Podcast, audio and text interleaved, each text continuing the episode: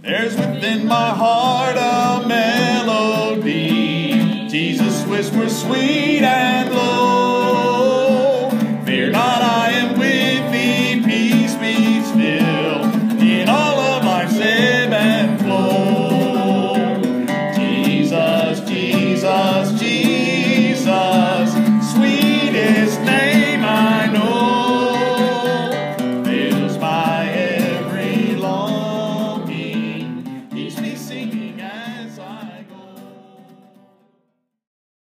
Let's go ahead and look at 1 Corinthians for just a few minutes. Chapter 3.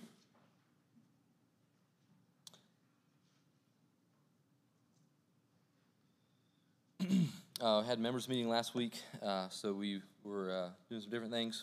Uh, but uh, we have been going through 1 Corinthians on uh, Sunday nights. Um, um, a messy, messy, messy church from uh, Paul, who is left um, from um, the, the town of Corinth and has gone on his missionary journeys uh, and has received letters from Chloe and her people that they are still pretty divisive. And Paul actually spent more time with them, you might remember. And we uh, and it's also written by uh, Sosthenes, I think, right? Yeah, verse one. Uh, we saw Sosthenes uh, take a beating in Paul's place uh, back in Acts, and so um, he starts out in chapter one saying how much he loves them, how much he believes uh, and affirms their salvation, uh, and and how he prays for them often. Um, he, he, he though he addresses though the, the divisions that are taking place in the church pretty quickly. He comes packing punches. And so chapter two was primarily about a division that was taking place through wisdom. Godly wisdom versus man's wisdom. You've ever been in a church that is run by man's wisdom, uh, you'll know that it quickly falls prey to false teaching or it just dies. So uh, we don't want to do either of those things. We want to be a church that clings to godly wisdom. And so chapter three is we're going to do the whole thing right now. Is I think Paul's kind of saying one last thing. By the way, before we move on, one last thing about wisdom here before we go any further. Let, let's let's read it. Chapter three. But I, brothers, could not address you as spiritual people, but as people of the flesh, as infants in Christ. I fed you with milk, not solid food, for you are not ready for it. And even now, you are not ready, for you are still of the flesh. For while there is jealousy and strife among you, are you not of the flesh and behaving only in a human way? For when one says, I follow Paul, and another, I follow Apollos, are you not being merely human? What then is Apollos? What is Paul? Servants through whom you believed, as the Lord assigned to each. I planted, Apollos watered, but God gave the growth. So neither he who plants nor he who waters is anything, but only God who gives the growth. He who plants and he who waters are one, and each will receive his wages according to his labor. For we are God's fellow workers. You are God's field and God's building. So there's the first point I want to make right there. Paul is saying one last thing about wisdom. If you're claiming to be wise, you divisive congregation over in Corinth, you know, how, how about this? Have you ever seen a very wise toddler, a very wise baby, a very wise infant? So you're claiming to have wisdom, he says, but I can't address you as spiritual people. I can only address you as people of the flesh, as infants in Christ. And I don't think he uses the word flesh there as unbelievers because he calls them infants in Christ. So he's saying, I believe that you're still Christians, but you're babies. Babies aren't wise, even if they are Christians. You, you've still got some growing to do here. I can't address you as spiritual people. I fed you with milk, not solid food, for you were not ready for it. And I think what he means there is a little bit of a warning that if we as a church recognize those infants or those babies who are young and sort of immature in the faith and living a very human lifestyle rather than a very spiritual lifestyle, it's not good to feed them solid food. It's, it's actually dangerous because they don't know what to do with it. They'll choke on it, they'll burn out, they'll cause more division. Something is, is not going to go well. Uh, so he was feeding them milk during his time there because he wasn't they weren't ready for solid food. But even now, he says, it's been a couple years and you are still of the flesh. It's why why are you taking so long here? You've still got jealousy and strife among you. Are you not of the flesh and behaving only in a human way? You're still babies. Babies can't be wise. Okay? Uh, so, so if you're claiming to have wisdom, you Corinthian church, uh, you need to grow up and, and find true godly wisdom, not human wisdom. Uh, and he brings up again this issue of preacher worship, which we talked about uh, back in chapter 2. What is Apollos? What is Paul? Well, you know, we're just we're just servants. You know, if you guys are still arguing about, well, Paul baptized me, well, Cephas baptized me, well, Apollos baptized me, you know, and boasting in man, again, that's just promoting human wisdom, promoting human uh, abilities, promoting human stature and, and what man has done. Man baptized me. Wow, how great for you. Listen, I planted, Apollos watered. Who gives the growth? God gives the growth. So if you're still arguing over preachers, you're showing the world that you're still not wise. You still don't get it yet. So if, if there's still this division going among you, you haven't realized that God is the one who actually gives the growth. In fact, if the guy who started the church, uh, if you consider him better than the one who's um, watering now, uh, then you've got division. If you consider the one who's watering now better than the guy who planted, then you're still uh, undivided, uh, or you're still divided what you need to understand is that each one is going to receive his wages according to his labor, whether they started the church or whether they are working there now and, and, and uh, watering the church. It's not for you to decide. We are God's fellow workers. You're the field. God is going to make you grow. You're the building. God is going to build you up. Okay? Stop arguing about preachers. Fair enough? Babies aren't wise. That's point number one.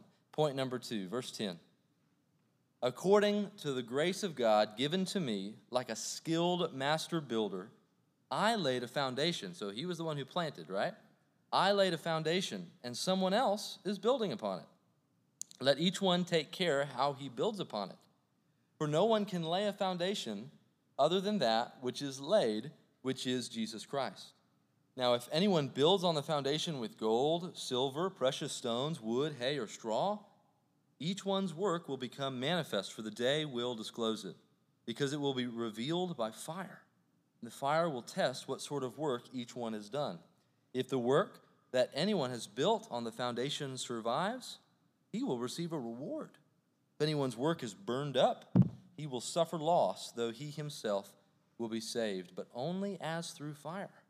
Do you not know that you are God's temple and that God's Spirit dwells in you? If anyone destroys God's temple, God will destroy him. For God's temple is holy, and you are that temple. Okay, so point number two here if you're claiming to be wise, you would know that there's only one foundation for your church. If you're claiming to be wise, you know that there's only one foundation for your church. He says, according to the grace of God given to me. I love Paul's humility before he points back to saying, I planted your church, right? According to God's grace, by the way, right? God was the one who worked that work while I was planting, okay? First of all, you need to get that right. It wasn't about me while I was there anyway. The grace of God was provided to me so that I could help lay a foundation and someone else is building upon it. He might be talking about Apollos there, he might be talking about Cephas uh, whoever is building upon it now, they need to be careful how they are building upon it. So I think he is talking to the direct preacher, the direct pastors of the um, congregation in, in Corinth. He's also talking to the church as a whole. No one can lay a foundation other than that which is laid, which is who? Jesus Christ, Christ Jesus. If any other foundation is laid, it will perish. He came, he laid one foundation, he preached one gospel. That gospel message was that Jesus Christ came and lived the perfect life, was our mediator, our better Esther, right? To die for our sins so that we could live to uh, follow him and, and he would give us new hearts he would touch us and make us new and give us joy that fills our like that's the gospel that's what we preached when, when we were there y'all remember that that's the foundation we laid okay that's how your church started and that's how your church must be sustained if anyone builds on that gospel, the framework, and and we can talk about building here. We can talk about you know all the the things that go into building a building. You have to have that firm foundation. I don't care what kind of uh, ornate things you're going to put on the outs the external parts of the building or on the inside. If the foundation is shaky, it's destined to crumble. Their foundation is Jesus Christ. Now, what are they going to build upon that foundation? Well, if anyone builds gold upon it, silver, or precious stones, how would those objects hold up in a fire? It'd probably do okay, right? Gold, silver, precious stones, those things would not be burned too badly in a fire. What about wood, hay, or straw? right? That's a good way to start a fire using wood, hay, and straw. And we see a lot of churches starting fires, if you know what I mean. Um, each one's work will become manifest. Whether you chose to build upon that foundation gold, silver, or precious stones, or whether you tr- chose to build upon that foundation wood, hay, or straw, the day, capital D, when the Lord comes back, the Lord Jesus Christ, to judge his earth, to judge the living and the dead, and we'll pull out the two books, he will judge what kind of works were, were built upon that foundation. It will be revealed, revealed by fire, and the fire will test what sort of work each one has done. Um, if the work that anyone has built upon that foundation survives, he gets a reward. For those whose work is burned up, they will suffer loss. But, but, he will be saved, but only as through fire. And so I, I think what, what Paul is, is pointing to here is that for those churches, those congregations, and those pastors, those waterers who continue to build upon the foundation of Jesus Christ, those eternal principles that are saturated with the gospel, the truth of the word, in accord with what Jesus came and preached and taught in the Old Testament and God Himself, His big divine plan of fall, um, or of creation, fall, redemption, and restoration, right? Keeping in line with all these things, it's going to last, and those churches and those pastors will receive a, a heavenly reward, and it will be sweet for them. It will be a joy when they reach the day and the Lord comes back to judge. They'll have rewards. But for those who built upon other things that were not centered and saturated on the gospel of Jesus Christ, whether it's built upon programs or built upon um, entertainment to the world or built upon something extra biblical and inspiring people or, or doing good deeds, whatever type of you know, um, work we would desire to build our church upon that's not grounded in the gospel of Jesus Christ. Family, we, we will we might be saved. Boy, it'll be it'll be just through fire. It'll be just through fire. Uh, and, and, what I what I think he's getting at there, you know, is uh, Revelation um, 20, uh, where the Lord uh, is, is coming back, and we see the the, the, the books opened. He grabs two books the, the Lamb's Book of Life, one that is read, and those who will receive the eternal inheritance. But, but there's also another book in which the Lord uses to, to judge all of creation, including Christians, and our works and what we built upon our church. And, and we have to remember here that you know, we, when we see the, the, the teaching of the church in the Bible, a lot of times we think of the organization, we think of the institution, we think of the Sunday morning. But I must remind you that the church is the people. Okay? So this this isn't primarily, you know, making sure that, you know, our activities are gospel centered, but that you guys are gospel centered. This is making sure that you guys are walking in accord with the gospel in your homes. This is making sure that you guys are walking in accord with the gospel, you know, when you're at work and, and, and, and all your other hobbies and everything that you touch. You know, you, you are a, a picture of the gospel of Jesus Christ in his church, his body actively working for the head. And if you're not working according to that one foundation, uh, well, that work is likely to be burned up. It's not in jeopardy of your salvation, um, but you will miss out on a reward, perhaps, heavenly reward. And those are some mysterious promises. Uh, we know that they'll be sweet and joyful, and they should inspire us make sure uh, and, and check ourselves, both individually and as a body, that our work is in line with the foundation. Otherwise, it's going to get burned up, right? That's why he gives this great reminder in verse 16. Do you know that you're God's temple? Do you know that God's Spirit dwells in you? If anyone destroys God's temple, God will destroy him. For God's temple is holy, and you are that temple. Lord no longer lives in a brick building like he might have in the Old Testament or the Ark of the Covenant, but rather he dwells in the people of God. He dwells in his church. We are now God's holy temple. And if anybody destroys that temple, Bible says God will destroy him. And in reference to what he just said, how is he worried that Corinth is going to destroy God's temple? By building with wood, Thinking that they're doing good things, and all the while they're actually destroying God's church. We need to be very, very careful what we're doing as a body and what we're doing as individuals, making sure that our work is lined up with the gospel of Jesus.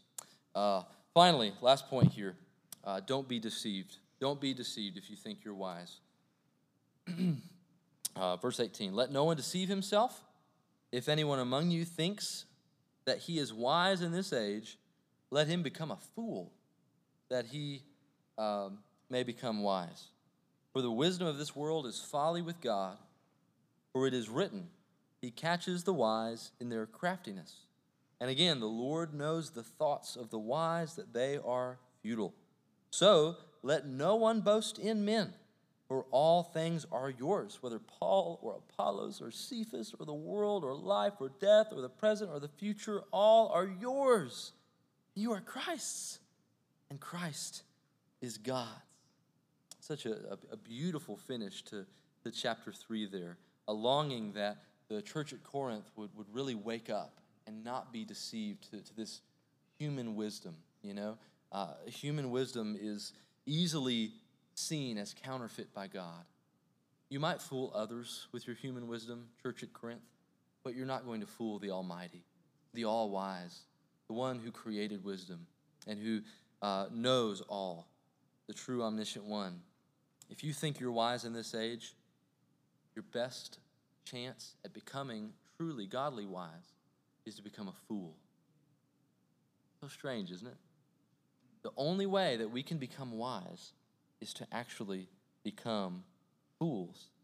Uh, and I think what he means by that is to be seen as a fool by the world because of what we read in chapter 2 uh, that we would um, be seen as uh, weirdos, or actually, I think it was chapter 1. Yeah, chap- chapter 1, verse 18 says, The word of the cross is folly to those who are perishing. We talked about that word uh, uh, Maurice, I believe, uh, which comes from our word moron, right?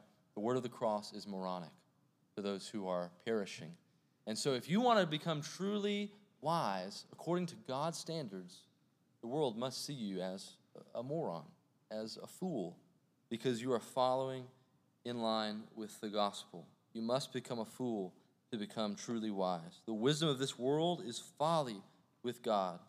For it is written, and here he quotes a few Old Testament passages, one from Job, one from Psalm uh, 94. He says uh, from Job, he catches the wise in their craftiness. From Psalm 94, the Lord knows the thoughts of the wise, that they are futile. So again, you're not fooling anybody. The Lord sees what you're doing, uh, he, he catches them in their futile ways, uh, and, and um, He knows even your thoughts. So don't boast in men. Don't boast in men. And, and that's kind of like the warning part of it, but then he finishes with an encouragement, right? Good teaching, good preaching. You know, here's your warning, but, but be encouraged because here's the thing if you really are in Jesus, all things are yours. You don't need to seek after human wisdom. You think that it's going to satisfy, you think that it's going to build your reputation, you think it's going to make people think well of you uh, in this world, and you know what? It might. But you in Christ already have all things. If you are in Jesus, whether it's, whether it's Paul, whether it's Apollos, whether it's Cephas, whether it's the world, whether it's life, whether it's death, whether it's the present, or whether it's the future, it's yours. Because who owns all of those things? Yeah, God, Jesus. Go therefore and make disciples of all nations. Why? The verse before it. All authority on heaven and on earth has been given unto me. That means the world is yours if you're in Christ. The future is yours if you're in Christ. The past is yours if you're in Christ. The present is yours if you're in Christ. Uh, Guy Johnson is yours if you're in Christ. Dale DeBose is yours if you're in Christ. Spurgeon is yours if you're in Christ. Richard Baxter is yours if you're in Christ. All of these things God has given to the, the earth for the children of God for the benefit of their knowledge and their godly wisdom. Use these gifts that God has given you because they are yours for the building up not of human wisdom, but of godly wisdom. Be content with what you have. You don't need human wisdom, it just makes you a natural, fleshly person. Why would you want that when you can be God's, you can have God's wisdom? So here's a couple questions to end. How would Paul address you? Would he address you spiritually or would he address you naturally? As a, a baby or as someone who's ready for the solid food? How would he address you? And if you are a child, if you are a, an infant, what's keeping you from growing up? Paul was really mad at these guys, and it's just been a couple years. How about those Christians that have been coming to church their entire lives and still have never really opened their Bibles? Um, what's keeping you from growing? What's keeping you from growing up and becoming an adult in the Lord? Uh, here's, a, here's a question. If you, if you often find yourself in the midst of division, and based on chapter 3, especially over preachers, you might still be an infant. I think we can make that application from chapter 3. If you find yourself stirred up in division often, and a lot of times over preachers, you might still be an infant, a baby. Also, Christ is the only foundation for our church, for Main Street Baptist Church. I didn't know Guy Johnson, but based on what I've heard and the papers I've read, sounds like he was trying to build this place on Jesus. Sounds like he was trying to build this place on the gospel, okay? Green River started to work in 1963 uh, because this area needed the gospel of Jesus Christ. This church was planted, and they prayed the church's one foundation would be steadfast and true. And so the question is what are we building today? Some 55 years later, 56. What are we building? Are we building wood, hay, and straw? Are we building those gold and silver and precious stones that, that are going to last? That includes you as individuals, families. Um, how about this? Do the heavenly rewards of building good things on the good gospel get you excited and get you motivated? Do the good heavenly rewards that are promised in Scripture create faithfulness in you? Because you want to, to, to have that happy day when Christ comes back and makes all things new. And you don't, you don't want to see your church get burned up. You want to see your works get burned up. So you're excited. You want to build on the gospel. Saturate all your works in the gospel and pray like we did tonight over all of our works. Finally, are you deceiving yourself? Do you think that you're wise? And, and I'm not talking about godly wisdom, I'm talking about human wisdom. Do you really, in this world, believe that you are something, though you are nothing? Which another thing Paul would say. Do you believe that about yourself?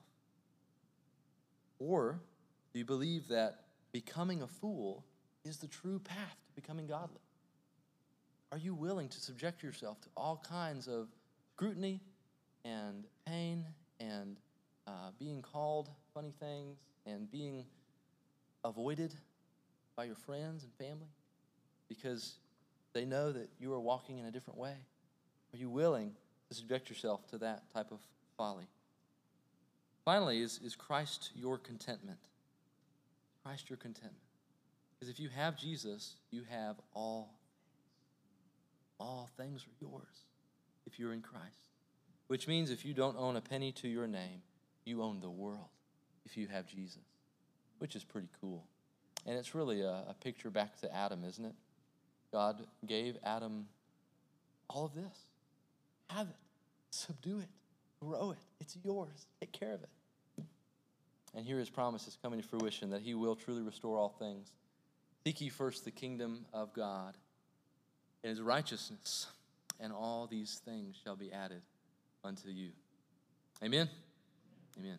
Well, uh, let's let's pray, um, and then uh, we'll spend a little bit of time praying together over some prayer requests you guys might have. Father, thank you for this uh, uh word tonight. I pray that we would pursue good, godly wisdom. Uh, we would grow up uh, for those of us who are still struggling with infancy, and Lord, we would we would take as much milk as we need, but, but we'd move up when, when it's time, Lord. We'd, we'd really dig into our scriptures for ourselves and, and try to try to walk what we talk and not just try to do the whole Pharisee looking like a Christian thing, but really really seek after godly wisdom and, and not human wisdom. Uh, Lord, let us not deceive ourselves into thinking that we're wise. Let us not deceive ourselves into building something that would actually destroy the church or destroy our families, destroy our, our marriages, or destroy our parenting, or destroy our jobs, or, or, or whatever um, re- reputable witness now that we do give to the world. Lord, we don't want to build anything that would destroy that. So, Father, help us to be truly wise as we seek you at Main Street Baptist Church. Uh, and thank you, Lord, for your gracious gift. we who are nothing, who were dead, literally, without God in the world, hopeless, like uh, as dead as a skeleton separated by its bones lying on the ground in Ezekiel 37, Father. We were dead. And we can go from not even owning life to having a full life hidden with Christ, along with owning past, the present, the future, death, life. All these things have been given unto us because we have Christ. Christ is God's. We are abundantly rich in Jesus. And so, Father, I pray that we would take those gifts you've given us to grow in godly wisdom and to not be wise in this earth. Pray these things in Jesus' name. Amen. Thank you for listening to another message from the pulpit ministry of Main Street Baptist Church in Spindale, North Carolina. I hope that your soul has been edified as a result of hearing the Word of God preached, and that God will continue to be glorified in your life as you worship Jesus. If you have any questions about the message you heard today, feel free to uh, check us out online and send an email. You can find us at www.mainstreetspindale.com or you can call us directly at 828 286 2291. Hope you have a wonderful day. God bless.